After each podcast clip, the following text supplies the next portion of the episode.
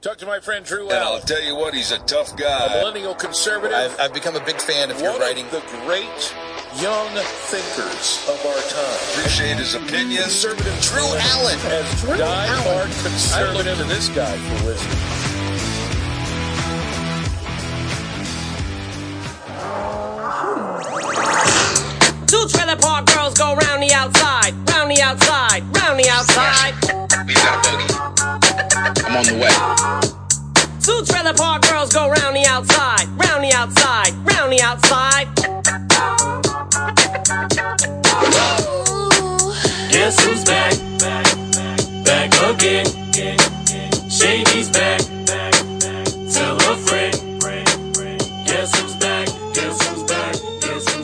And I am finally, finally back behind the microphone, my friends, patriots, all across this fertile land. This is Drew Allen, your host.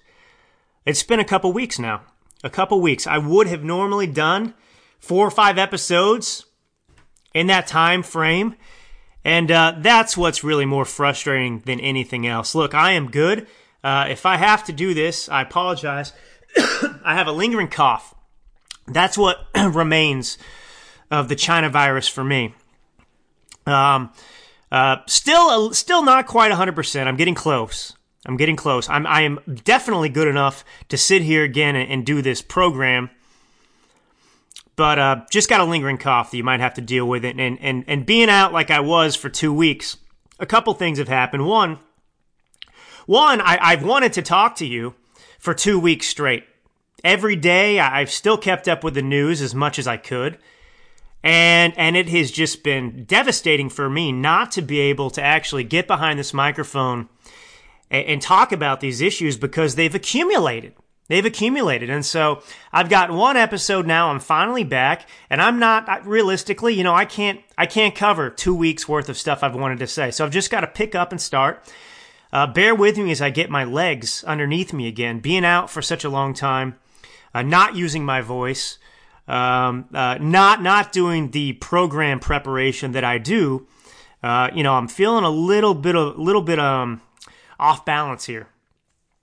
But um, look, we got a lot to get into. I mean, the the Rittenhouse trial, uh, we are waiting on pins and needles to hear the verdict from the jury there, and um, we shouldn't be waiting on pins and needles because it's as clear cut a case of self defense as I have ever seen. And if you watched any of this trial whatsoever, uh, the prosecutors, the district attorney, that office, Binger, uh, those seeking uh, to to uh, destroy this young man's life uh, they they they look like they got their law degree from the same place Binger got his um, his training in how to use safely a weapon, which is to say that he doesn't know anything. Uh, the the entire course of this trial. Do, do you know what I'm talking about when I'm talking about his Binger, the assistant district attorney there in this case? Do you know what I'm talking about when I'm saying that his law degree came from the same place as the, the place he got his uh, uh, training in gun safety? He pointed he pointed a gun with his finger on the trigger in the courtroom at people inside that courtroom. That is how stupid this individual is. That this guy has never probably shot a gun before in his life. And he's made this entire trial, of course, as some kind of rejection of the Second Amendment, some kind of condemnation of the Second Amendment. I have never seen such an incompetent case brought before a jury before. I have never seen such stupid individuals as uh, as prosecutors as this. I mean, you know, you know, the, the, this this whole thing, this whole thing is an absolute sham, and the the the the district attorney's office never had a case because despite the media's efforts, even back when the Kenosha riots took place, and uh, and Kyle Rittenhouse did use his weapon in self-defense and happened to kill two people and injure another one. Well, they tried, they tried desperately uh, uh, to paint this kid as some kind of of radical Trumpist vigilante, some kind of white supremacist. I mean, that was their narrative from the beginning. But of course, there was video footage of the entire evening, video footage from different angles, where the American people, once again, you don't have to listen to the news tell you what happened. You could watch it with your own eyes and see what took place. Kenosha, Wisconsin was absolutely on fire. BLM and other protesters were rioting in the streets, destroying people's personal property. And the police, what did they do? They just sat back and watched Kenosha go up in flames. Watched, well, hundreds of millions of dollars, no doubt, at least, in damages to the city and to individuals whose property was being destroyed. And, you know, remember the governor of Wisconsin, uh, I believe it was the governor, you know, Donald Trump actually offered up the National Guard. He offered to send in troops to bring law and order and peace to that city, and he was denied. He was denied. And so of course, locally in Kenosha, the mayor, the governor of the state, the, the law enforcement who sat on their loins and took no action whatsoever to get things under control, they're the ones who are actually responsible for this entire situation that took place.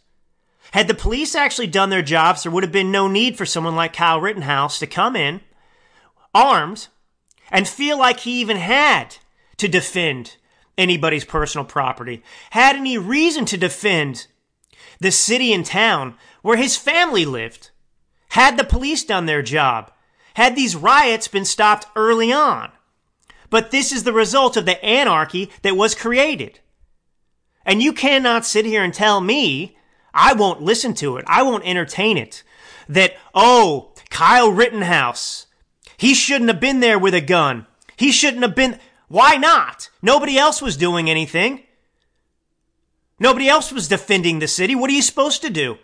You don't think that people, American citizens, who own guns and have a Second Amendment right aren't going to step up and fill the void left by police officers and others in positions of power who are neglecting, derelict in their duty to actually defend the citizens of, of, of, of local, local communities, states, cities across this country? That's the inevitable conclusion. That's what happens. And so actually, if the police had done their job, if the mayor had done his job, if the governor had done his job, none of this would have taken place. Kyle Rittenhouse wouldn't have been there. And Kyle Rittenhouse certainly wouldn't have had to defend himself, killing two individuals and injuring another one. now, I just want to give you an idea of how ridiculous this case is. Now, Kyle Rittenhouse, we have the video, right? He's being chased through the streets. Uh, he's got an Armalite 15 rifle. That's an AR-15. And, uh, and he does not pick any fights. In fact, at every turn, he's the one who is under attack and he defends himself. And he happened to have a gun and he used that gun to, to defend himself. But I want you to think about how ridiculous this is. This is one of the uh, individuals on the district attorney's side, uh, in this case who actually had this to say about Kyle Rittenhouse defending himself. I want to play this clip. Why do you get to immediately just start shooting? As Mr. Binger said, he brought a gun to a fist fight. And he was too cowardly to use his own fist to fight his way out. He has to start shooting. So apparently, according to this absolute moron, um, I guess he's not aware that there are actually more deaths from fists than there are from guns in this country, and that you can actually do damage and kill somebody with a bare fist. Uh, but here he is. I guess in the mind of this radical leftist lunatic, um, if someone attacks you violently with their fists, well, all you're allowed to do and permitted to do in the rules in this guy's mind is respond with attacks with your fist. So if somebody breaks into your home, you don't know who they are, it's 2 a.m. in the morning, uh, and they just come in with uh, their brass knuckles. Well, I guess you can only meet them with brass knuckles. Otherwise, you're cowardly. Your wife is sleeping in bed. Your children are sound asleep in their bedrooms. An intruder comes into your house, intending harm to your family, but they've only got brass knuckles on their hands. And so, the new rules are to protect your family. If you grab a gun and kill the intruder or shoot the intruder, well, you're a coward because you should have just used your own brass knuckles to fend him off. These people, these people are, this is a district attorney's office in Wisconsin. In Wisconsin, telling us, telling the jury, telling the American people that Kyle Rittenhouse is a coward for not defending himself with his knuckles instead of using a gun. Well, was he permitted, by the way, to use a gun when Gage Grosskreutz, the guy who survived, who got shot in the arm, Gage Grosskreutz, he's, he's one of the, he's the individual who had been to 75 different riots prior to uh, the Kenosha one. So this guy's a professional rioter.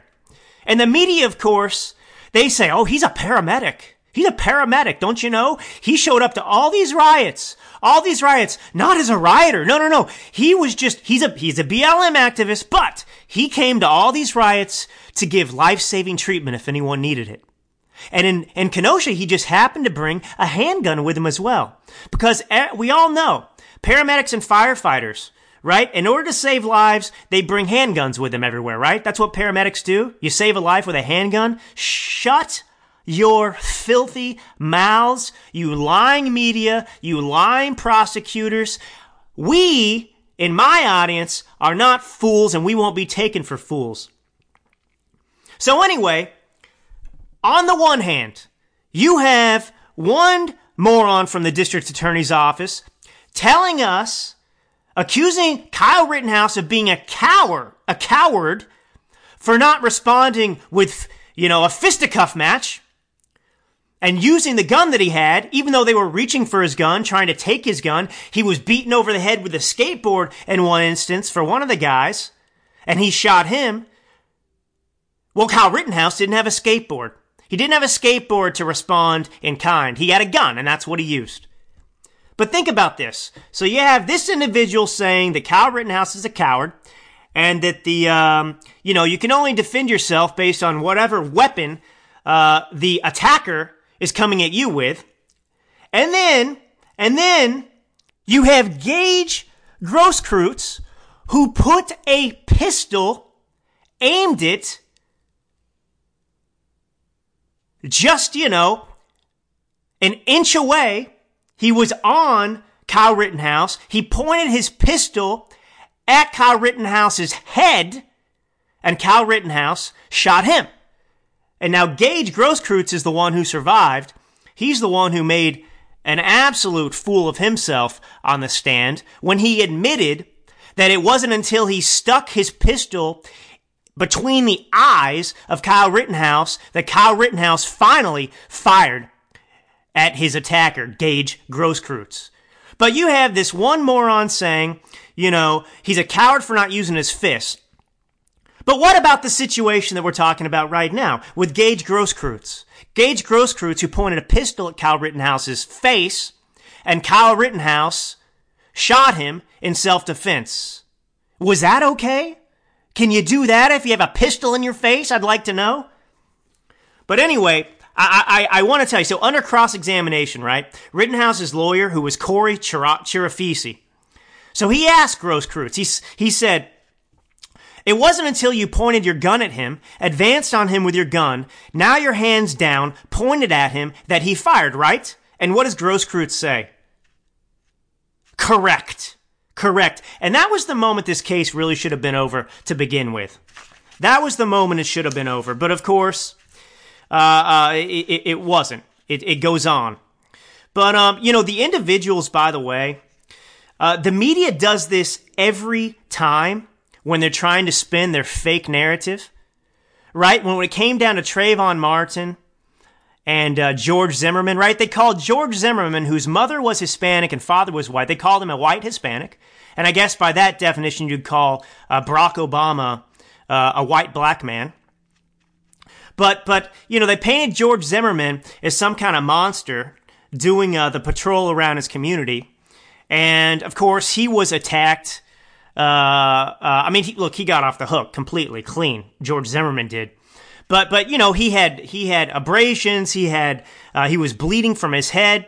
Uh, it looked like his head had been slammed on the ground, and so there was an altercation between between him and Trayvon Martin. But Trayvon Martin had a a a quite the record himself, quite the record, uh, both in school. It, being involved in altercations, having a drug paraphernalia, and things like that. Once again, he was not an upstanding citizen, but of course, when the media puts the picture forward of Trayvon Martin, they pick some, you know, 13 year old version of him instead of the current version that he is, smiling, like he's innocent. This is all part of their game to spread their narrative. But they did the same thing here. They tried to cover up, for example, who these individuals who Kyle Rittenhouse shot were. Joseph Rosenbaum.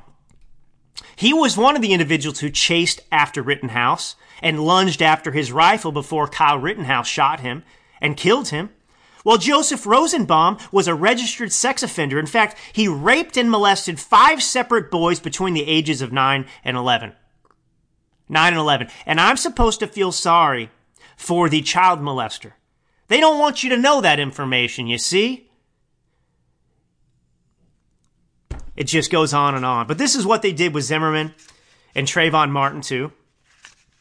Remember, you know, with George Zimmerman, you know, they told us, oh, yeah, George Zimmerman had credit problems. He had brushes with the law. You know, he had a bad temper, we heard. And so that was all important background information, you know, to understand, you know, his motivations. But then the media wouldn't tell us, for example, that Trayvon Martin was suspended from school three times. Again, like I said, he, he, he was, you know, had drug paraphernalia. He defaced school property with obscene graffiti. He was caught possessing items that weren't his own, allegedly stolen. And posting on the internet references to apparent criminal activity that he was involved in. But this was all irrelevant when it came to the trial, right? Because Trayvon Martin was clean and pure as the wind driven snow. But anyway, that's where we are. But I want to play another clip here uh, because this trial was really it was about uh, uh, putting the Second Amendment on the stand. This is uh, Binger, Binger, Metro Binger, uh, who uh, well, you just listen for yourself. Convince you that Joseph Rosenbaum was going to take that gun and use it on the defendant because they know you can't claim self defense against an unarmed man like this. You lose the right to self defense when you're the one who brought the gun, when you're the one creating the dam- danger, when you're the one provoking other people. Binger is arguing that, pardon me, again, Binger is arguing that you lose the right to self defense when you bring a gun?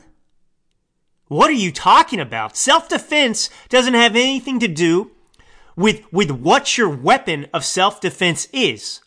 If you are attacked, if you are pursued and chased through the streets by a child molester and sex offender who comes at you, you defend yourself with whatever means are necessary.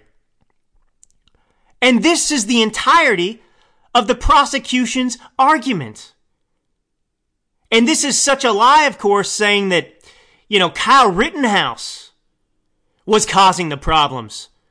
The city was on fire, and it was uh, it was fifty million dollars worth of damages to private property, not a, not a hundred million. It was hundreds of millions throughout the country, certainly, if not in the billions in all the riots that took place. But it was fifty million dollars in damages.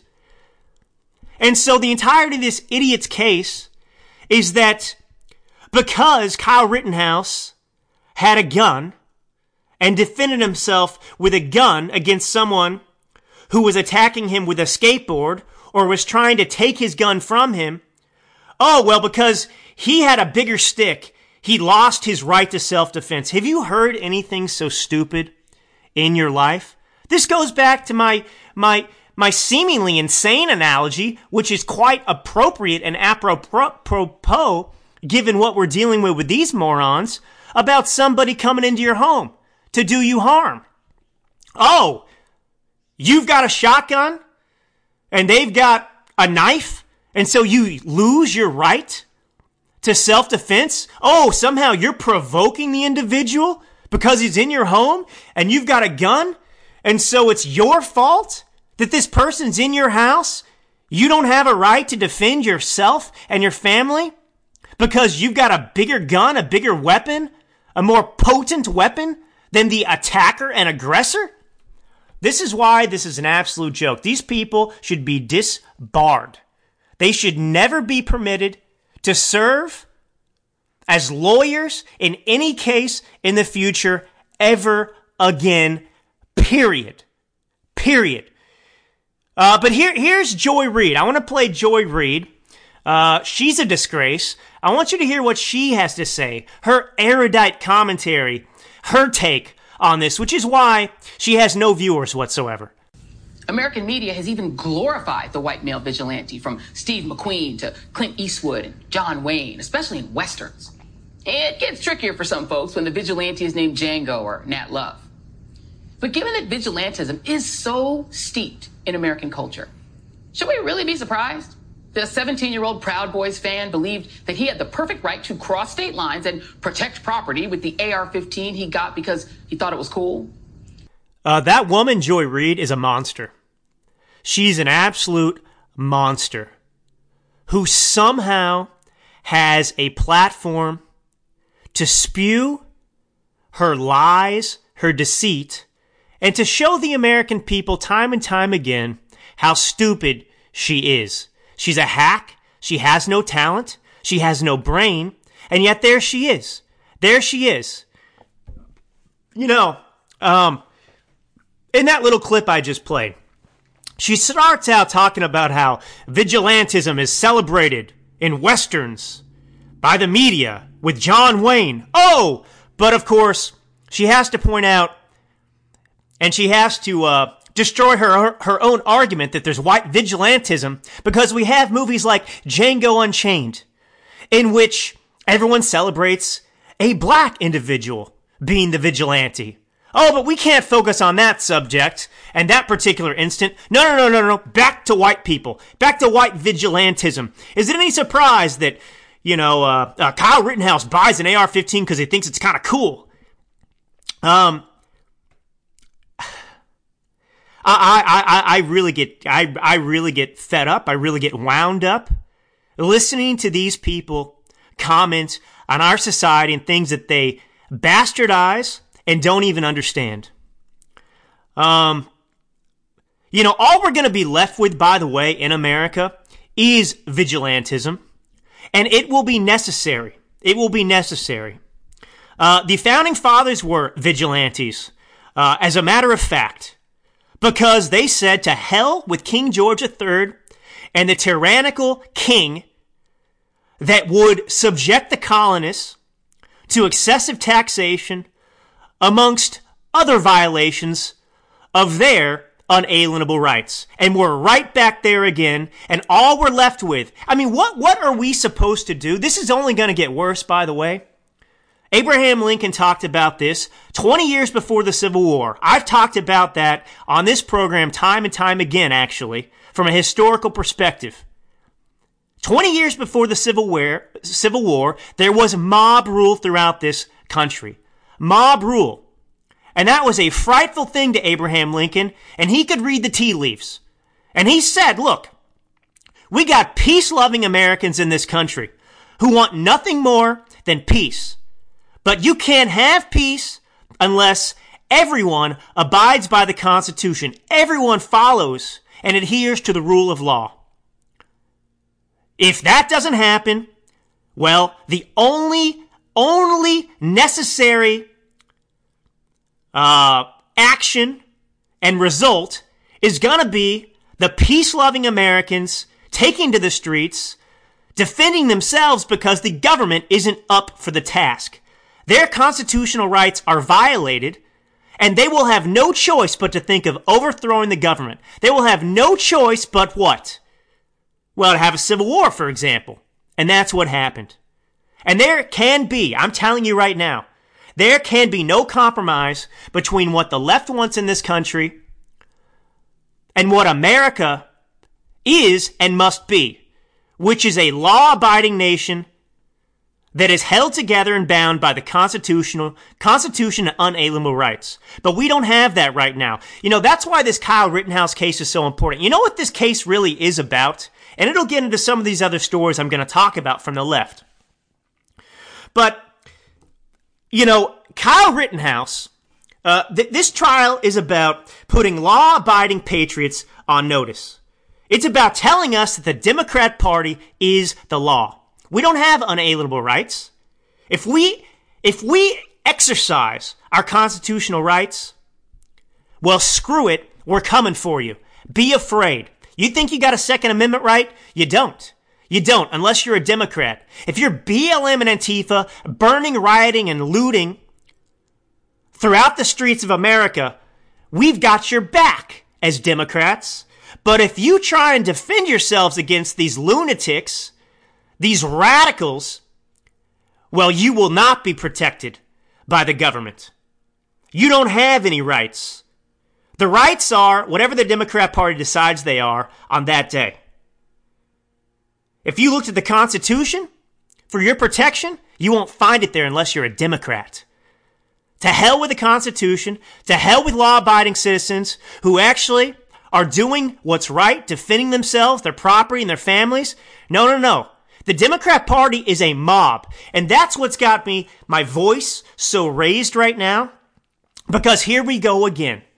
We are on notice throughout this country right now, sitting on pins and needles, because the jury who is meeting right now, right now, to determine whether or not Kyle Rittenhouse is guilty or not, and we know he's not guilty, but they're under enormous pressure because you think these jurors don't know they don't understand that if they come back with a not guilty verdict, that there will be riots in the streets. The media will justify those riots. The Democrat Party will serve to justify it as well. We do not have law and order in this country.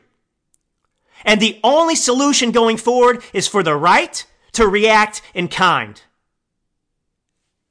And this takes me to Steve Bannon. Steve Bannon, voted in the House by Democrats and nine cowardly Republicans. Well, they voted to hold Bannon in contempt for not showing up for the subpoena to sit there and endure this phony January 6th insurrection lie. And so, Merrick Garland, and because the Democrats have the power, they have the presidency, they have the executive branch, well, Bannon had to turn himself in because he was going to be arrested. And he's going to be prosecuted for not showing up for this sham, sham committee. And you know what the Republicans must do going forward? Because let me tell you this. This battle for our country will not end until either we're destroyed completely or they're destroyed completely. That's the hard truth. We have to fight fire with fire now. That's just where we are. That's why we had a civil war. If the Republicans, as they exist today, had been operating during the time preceding the Civil War, there wouldn't have been a Civil War. We would have laid down and this entire country would have embraced slavery. That's the truth. And that's where we are today. Steve Bannon, you know what this, you know what this January 6th phony committee was about from the very beginning anyway? It was about getting Trump. It was about getting Trump because he was the Democrats' demon. And without having a demon, the Democrats don't have anything. They built their entire uh, uh, party, their identity around hatred for Donald Trump. From the Russia collusion to quid pro quo to two phony impeachment trials. And twice, of course, Donald Trump was exonerated. But that wasn't good enough. They will not stop until they destroy President Trump. Until they could put him in jail if they could. And yet they're the ones who invented all this. They're the ones who have actually committed very real treason in this country. And so Steve Bannon Steve Bannon, is in the hands of the feds right now for not showing up to this crappy, phony January 6th insurrection lie committee. And the reason they're doing this with Bannon is because he's close to Trump. They want to get Trump. And what Republicans need to do the moment we take back everything is to set up our own committee, issue subpoenas for every political opponent we have in the Democrat Party, and put them in jail if they don't show up for their interview. That's what's required at this point. Because until they're destroyed, until they fear us, this will not stop. Because they hold all the levers of power, and we can no longer turn over, sit down, and obey these people and let them get away with this. I mean, Eric Holder, who was the Attorney General under Barack Obama until he stepped down, he was held in contempt back in 2012. 17 Democrats joined in in that uh, that contempt vote in the House. It was 255 to 67 because he wouldn't hand over documents that were requested about the Fast and Furious operation. That's the operation that got Americans killed, in which the the Biden, I mean, sorry, the Obama regime under Eric Holder was selling guns, American arms, to Mexican terrorists, also known as cartels, and they were using those American weapons to wage war on our border patrol, on our own feds, on American citizens that resulted in the death of Americans. But Obama was president. So he used his executive privilege and he protected Holder. So despite the fact that Holder was held in contempt, nothing happened to him.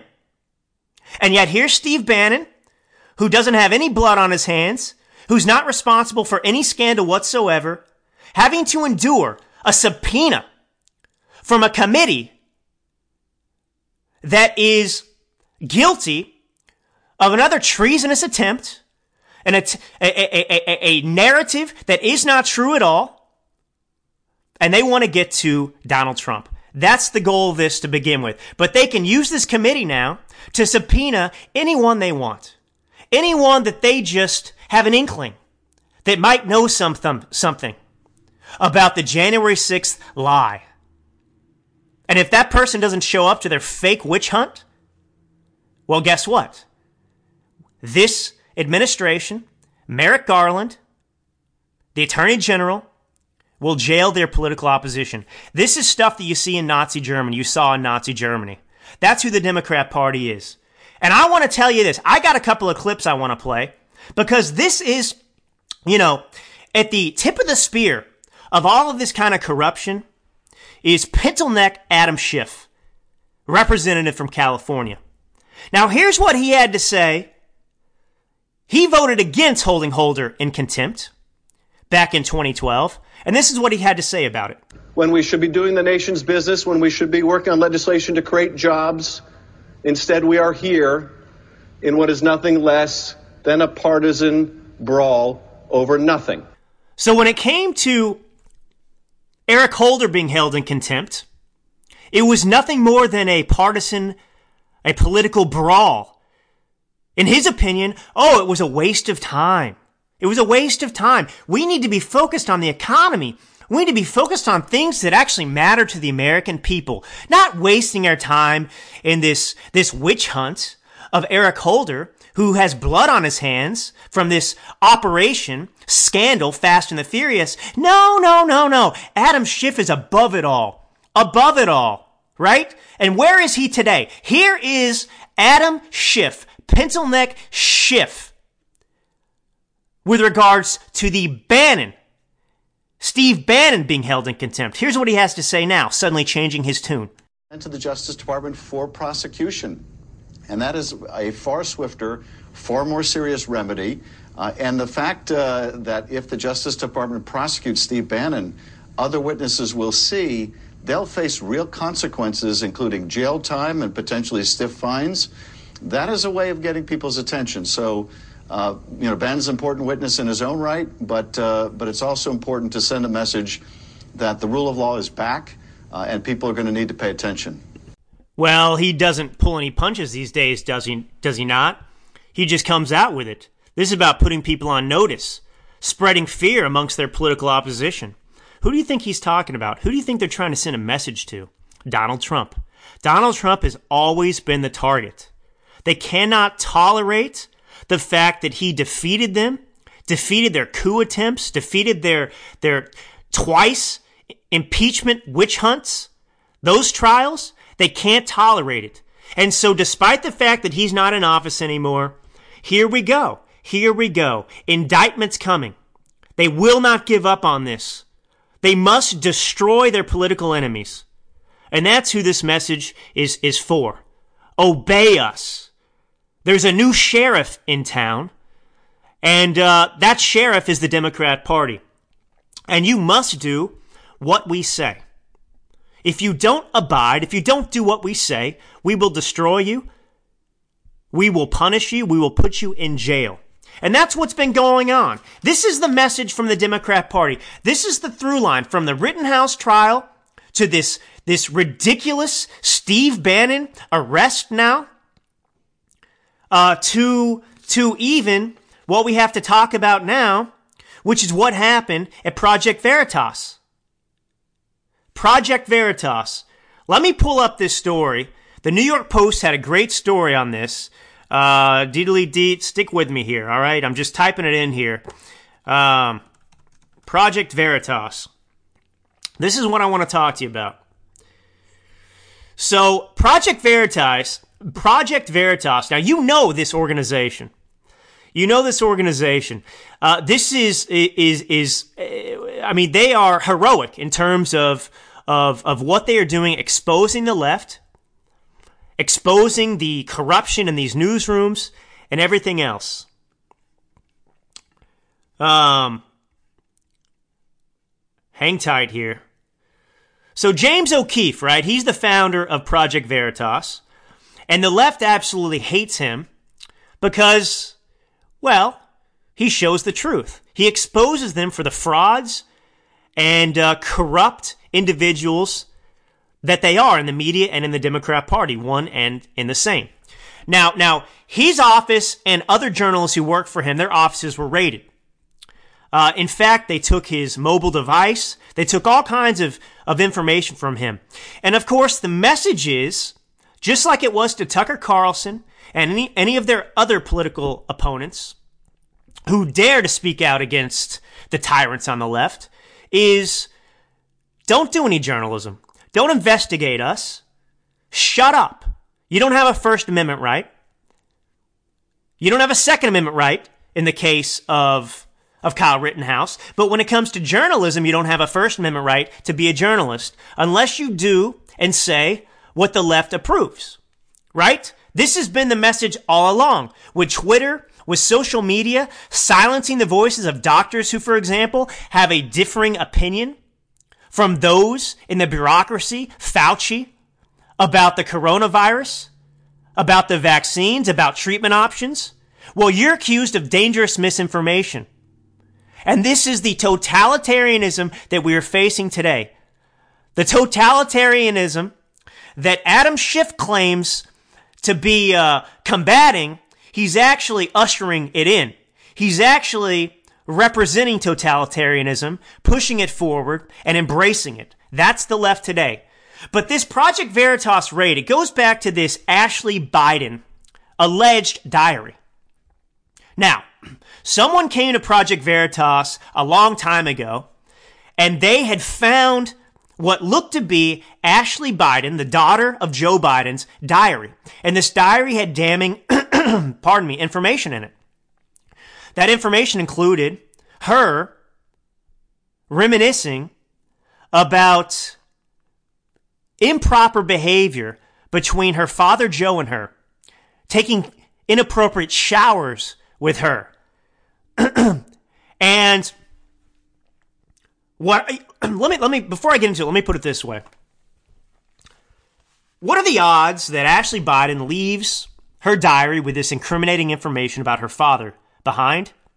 Just like what are the odds that Hunter Biden just happens to leave his personal laptop with incriminating information on it in a uh, uh, you know a workshop you know that repairs laptops and things like that, and just forgetting about it. I think these children are crying out for help.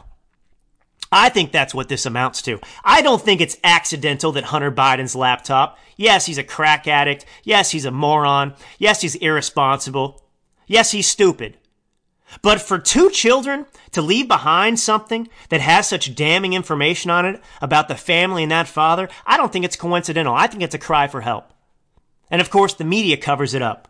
The media covers it up. But nonetheless, uh, this couldn't, couldn't be verified by uh, Project Veritas and James O'Keefe. And so they didn't run with the story. They didn't run with the story. It was published elsewhere with someone else, but they didn't even take uh, the, the diary and they didn't report on it. But despite this, uh, the feds and the FBI, well, they have raided his home, his office, uh, because there's a federal probe into this alleged theft of a diary belonging to Joe Biden's daughter, Ashley. Now, it's not a criminal offense, by the way. It's not a federal offense, even. To, e- even if James O'Keefe had taken this diary and reported it, that's not a federal offense. It's not a federal offense to take someone's diary from a hotel room that was left behind by the doc. I mean, look, look at the New York Times, by the way, who's a part of this whole thing, colluding with the FBI. They obtained tax information that went back a decade or something like that illegally and ran the story in the New York Times. The FBI didn't show up and raid the headquarters of the New York Times. This type of thing happens. But James O'Keefe didn't even do what the New York Times does on a regular basis. And so the FBI has taken his, his contacts and information. Now the point is, now they've got information that goes back to who his sources are. And that's what this was really about. It was one, about getting his sources, putting them on notice, and it was about sending a message to anybody who would conduct actual journalism against this Nazi-esque regime. And to tell them that you too could be next. You could be raided. We will use the corrupt FBI, our new uh, SS forces, to come for you. And so this is attack. And, and look, you've had the ACLU and others come out and condemn this, which is shocking, actually, because it really is. This does not happen in a free republic, a democracy like the United States of America. This happens in third world countries and banana republics, China, for example, and that's how close we are to joining the ranks of these totalitarian regimes throughout history. Project Veritas, they didn't even publish excerpts of this diary after, after it, uh, it got them because they couldn't verify its authenticity. So they didn't do anything at all, but they're coming after. Which leads me to, by the way, this action seems to corroborate and verify the authenticity of this diary. If they're so, so concerned about what's in this diary, which you can actually find the contents online anyway, as it is, well, what are you coming for a fake diary for? This is exactly what they do too and did with the laptop. With the laptop. Hunter Biden's laptop. They said it was Russian disinformation. They said it wasn't, it wasn't real, even though it had proof. It's a laptop. It's got pictures of, of Hunter Biden with his crack hose, contents in it. And they said, oh, it's not real until after the election. And they said, oh, actually, it is real. It is real. And I actually think this diary should, should become very, very important now. It should become very important because what's in there is, is really, really creepy. Creepy Joe is on another level. The way he sniffs these people's hair, the way he grabs these children and brings them close to him and puts his face and kisses them on the cheek and comments about little girls and how they're sitting in the audience, how they look like little adults in their little dresses when they're 10 years old. This guy's a creep. This guy's mentally unfit, not just from the perspective that his brain isn't there, that he's experiencing dementia and everything else. But no, no, no. This guy is a literal creep, showering with his daughter inappropriately, according to his daughter in this diary. All right, I'm gonna take a short break and I'll be right back.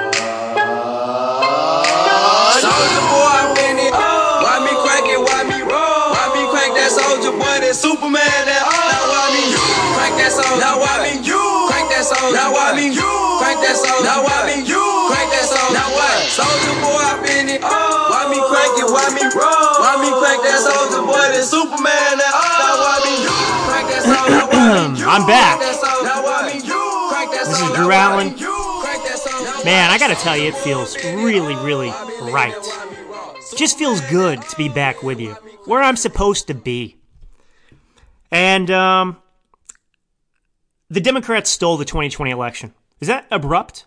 Is that a sudden transition? They stole the 2020 election.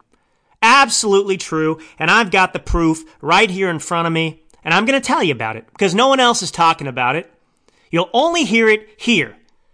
And that's my goal is to tell you things that you're not hearing from the driveling mouths of other pundits out there. Things that actually matter for this country. We don't follow the little the little laser pointer like the cat on this program.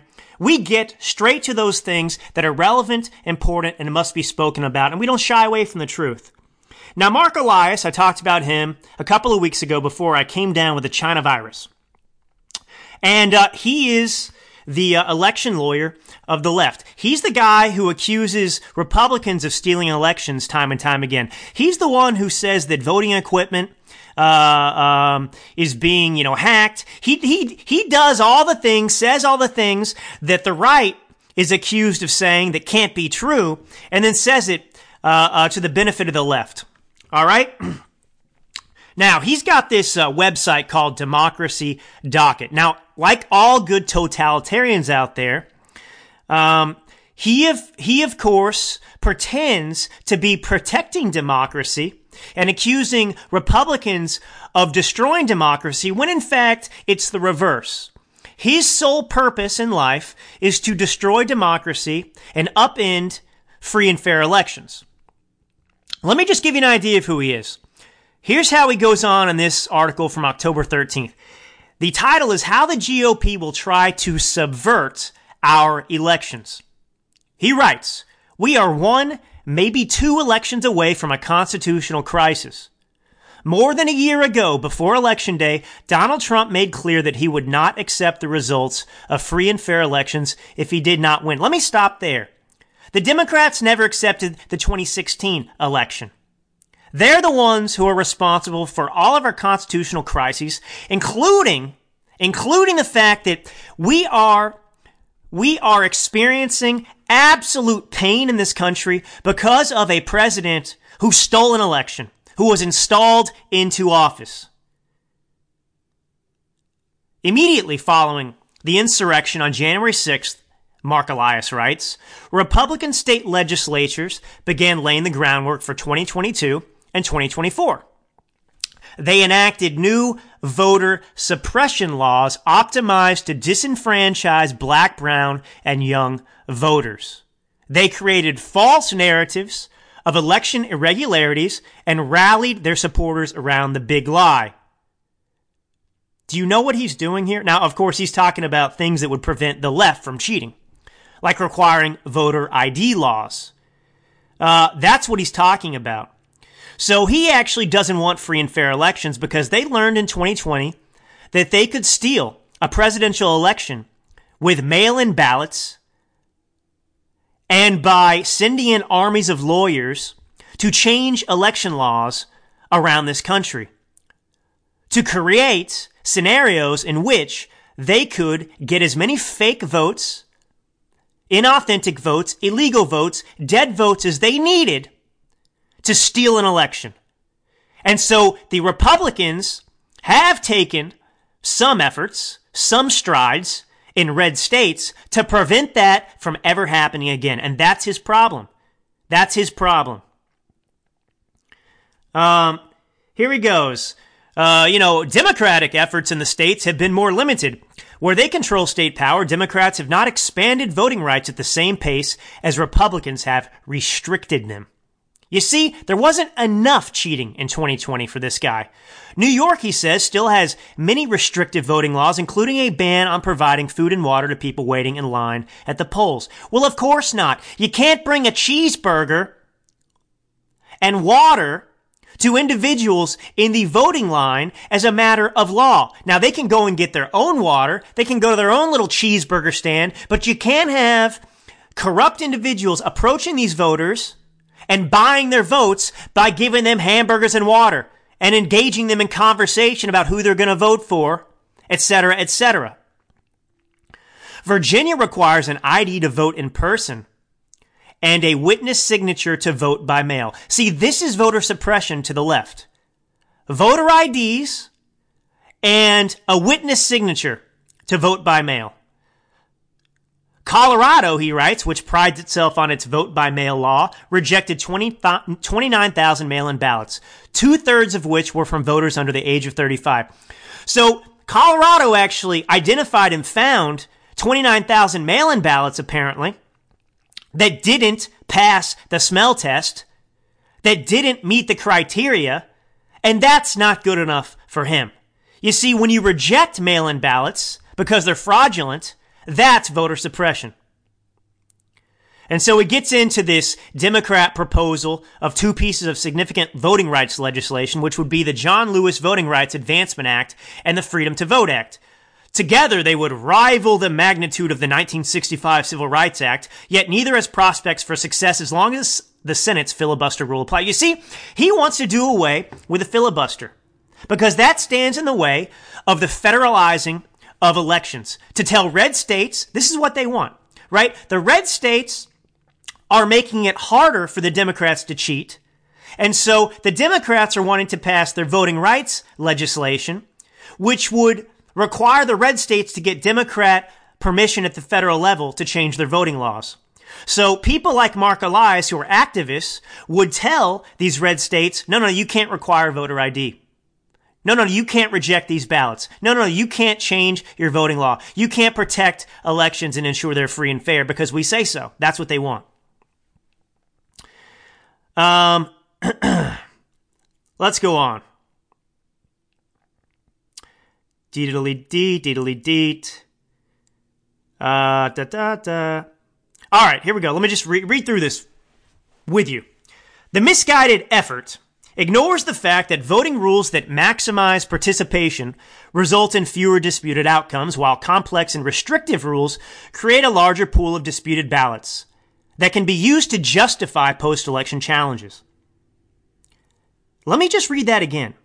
Complex and restrictive rules create a larger pool of disputed ballots. Exactly.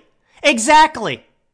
If you require voter ID, if you put more stringent measures to ensure that ballots can't be fraudulently signed or just dropped off, you know, for example, this idea of the drop off boxes for the mail in ballots and then having no signature verification requirements whatsoever. That, that, of course, is ripe for fraud because somebody can come in and drop 100, 200 ballots off anonymously and then when those ballots are picked up, there's no signature requirements, so those ballots just get counted. You don't know who they came from, you don't know who voted, you don't know any of it. And so he's saying that, of course, if you say that you need to check a signature based on what's on the database, well, according to him, that's not ensuring the votes are fair. That's creating disputed ballots. And that can be used to justify post-election challenges. They don't want post-election challenges going forward. You know why? Because Marc Elias Despite the fact that, yes, he's a communist and he's a sick, sick, demented fool, he actually understands that in 2020, the Republicans could have challenged the election results and prevented Joe Biden from being installed in office better than Republicans understood they could. So he's saying that Republicans are manufacturing fraud where none exists. By manufacturing fraud, Elias says, Republicans create controversy that can be exploited after Election Day by Republican candidates who do not prevail. Um, here we go. Republicans know that the single point of greatest vulnerability for election subversion, he calls it, is the state certification of election results. And each of these changes, from making voting more difficult to ensuring that those who count votes are more partisan, provides an excuse for Republican election officials to refuse to certify election results. He says, if Georgia Governor Brian Kemp and Arizona Governor Doug Ducey had refused to sign their state's certificates of ascertainment President Joe Biden would have faced a difficult path to have his electors in those states recognize. Bingo! Bingo! This is what the Trump organization was talking about when it came to Mike Pence and these other cowardly Republicans. They didn't have to certify these election results. They could have said no, and we could have done the due diligence to actually foment, actually cement, sorry, in the minds of the American people that we had a free and fair election. They could have stopped Joe Biden, and he actually understands this. Had those two governors also refused to sign certificates of election for the three senators and 11 Democratic members of Congress elected in 2020, Democrats would have likely been in the minority in both the House and Senate. Do you understand what Marc Elias is admitting here? They got away with 2020 because the Republicans were cowards. They were cowards. But he's telling us that we wouldn't be in this situation if Republicans had actually used their constitutional right not to certify those electors.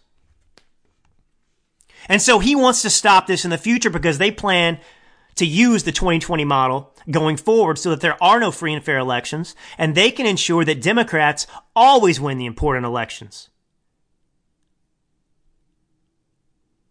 So, anyway, he gets into his own solutions to solve this, which is to upend the constitutional system and the way we do things. And, you know, this is the thing.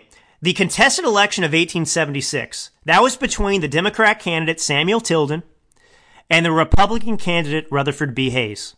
Now, the Democrats cheated in 1876. They intimidated voters. They had fake ballots and they stole that election from Rutherford B. Hayes. Tilden was the winner. But Republicans refused to certify the election results, and it resulted in the bipartisan committee that met behind closed doors, and eventually Rutherford B. Hayes was declared the President of the United States, not Samuel Tilden. That is the exact same thing that could have happened in 2020 had Republicans actually done their due diligence and had spines and guts and cared about this nation. But they didn't. And Marc Elias here is admitting that. He's admitting it. They stole 2020 and got away with it. And he's worried that they won't be able to reenact this going forward because Republicans are engaging in actions to fortify free and fair elections in red states. So there you have it. If you read and listen to what the Democrats say amongst themselves, the cat is out of the bag. The cat is out of the bag. They stole 2020 and we've got a fake president in the Oval Office. And that's the truth and we can't shy away from it anymore. People just want to accept it. People want to move on. But look where we are. Look at the pain. Look at the absolute destruction brought on this great nation by this Democrat Party because of what happened in 2020. I mean, we know that Mark Zuckerberg spent hundreds of millions of dollars in doing exactly that which Marc Elias is accusing the Republicans of doing, of creating these partisan individuals, uh, of building a, a ground up movement that was well funded to ensure that Democrats were in the positions of overseeing the counting, for example, in these swing states. They knew what they were doing. They knew what they were doing and they succeeded. And now, in light of them not being able to federalize elections, they're afraid that they won't be able to ensure the same outcome going forward. So I thought you'd like to know what Marc Elias is up to, that he's admitted what happened in 2020, and then he's very concerned that they won't be able to cheat as well going forward because finally some type of activity and behavior from the right uh, might foil their plans going forward. Now, I want to finish with this here. Man, it is good to be back with you. Uh, there's a new nickname, self appointed, self given, for Joe Biden. They don't like Brandon. Let's go, Brandon. He will forever be Let's Go, Brandon uh, in our minds and in the minds of the American people, but uh, they're trying to, to get rid of that. They're trying to give him a new name, and that's Sheriff Joe. Have you heard about this? Have you heard about this? Jen Psaki's pushing this, of course.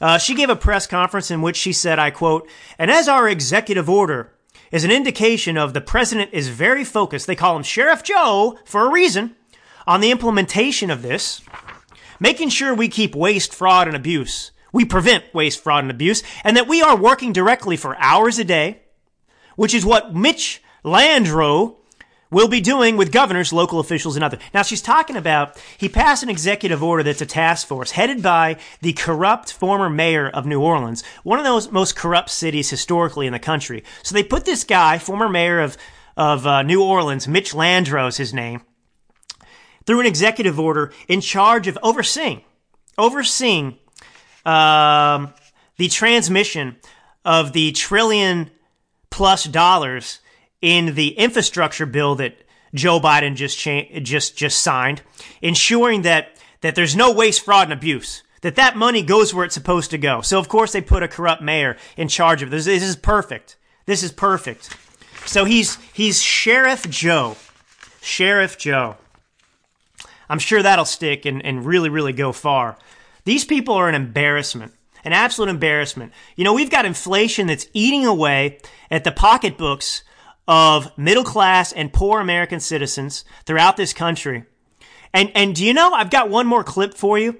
Uh, this is an economic advisor to the Biden regime. Brian Deese is his name. And this is how he says he's going to solve inflation. Get ready for this. So, what can Americans expect in the short term? Is inflation going to get worse before it gets better? Is there anything President Biden can, do, can do in the short term? We're focused on how to address this in the short term and the medium term, George. In the short term, number one, we have to finish the job on COVID. We know that the more that people feel comfortable getting out into the economy, going to movies rather than buying a television at home, working in the workplace, the more we can return a sense of normalcy to our economy. Getting those shots out for five to eleven year olds So is he doesn't provide a lot of actually answer the to question, American families. We're making a lot of But progress his on that uh, front.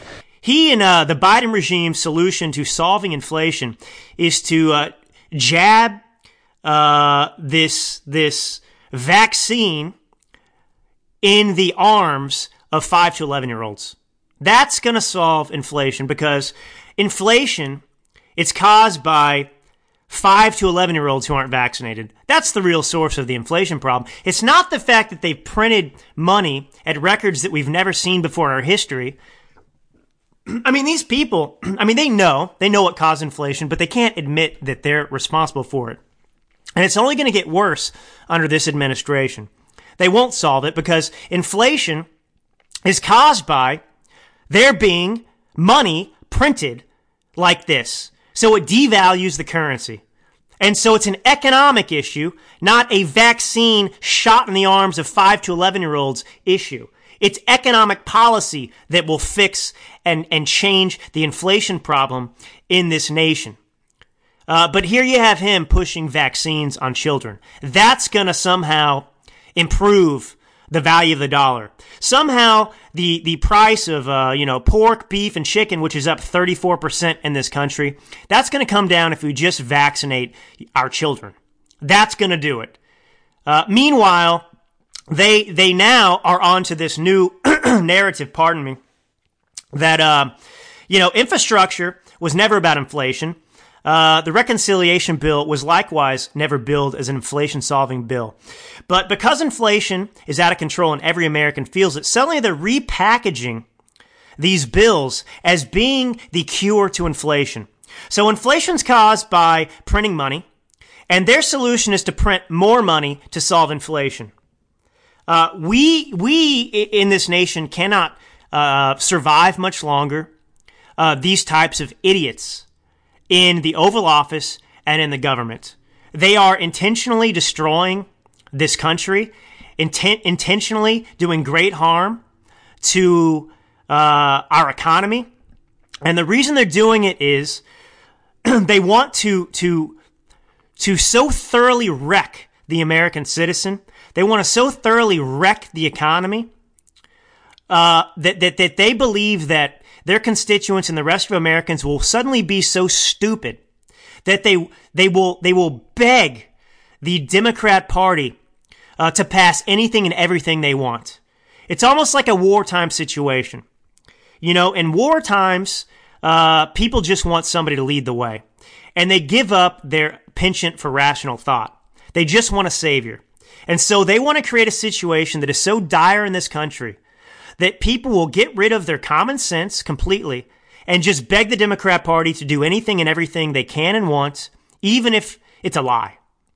And that's the goal. And in the process, they'll fundamentally transform this country into a communist regime in which there is no middle class. You have the poor and you have the Democrat Party. And that's what we'll be left with. And uh, once they pass this stuff, you know, there's no taking it back out. It's like the vaccine. You stick it in your arm, there's no sucking it back out. They pass this social reengineering bill. They pass these, this legislation that will hollow out the energy sector so completely uh, there will be no going back. America, as you know it, you can kiss it goodbye. But this is what the Democrat Party's up to. Uh, they are intentionally destroying the country and making excuses. Making excuses, making it bad.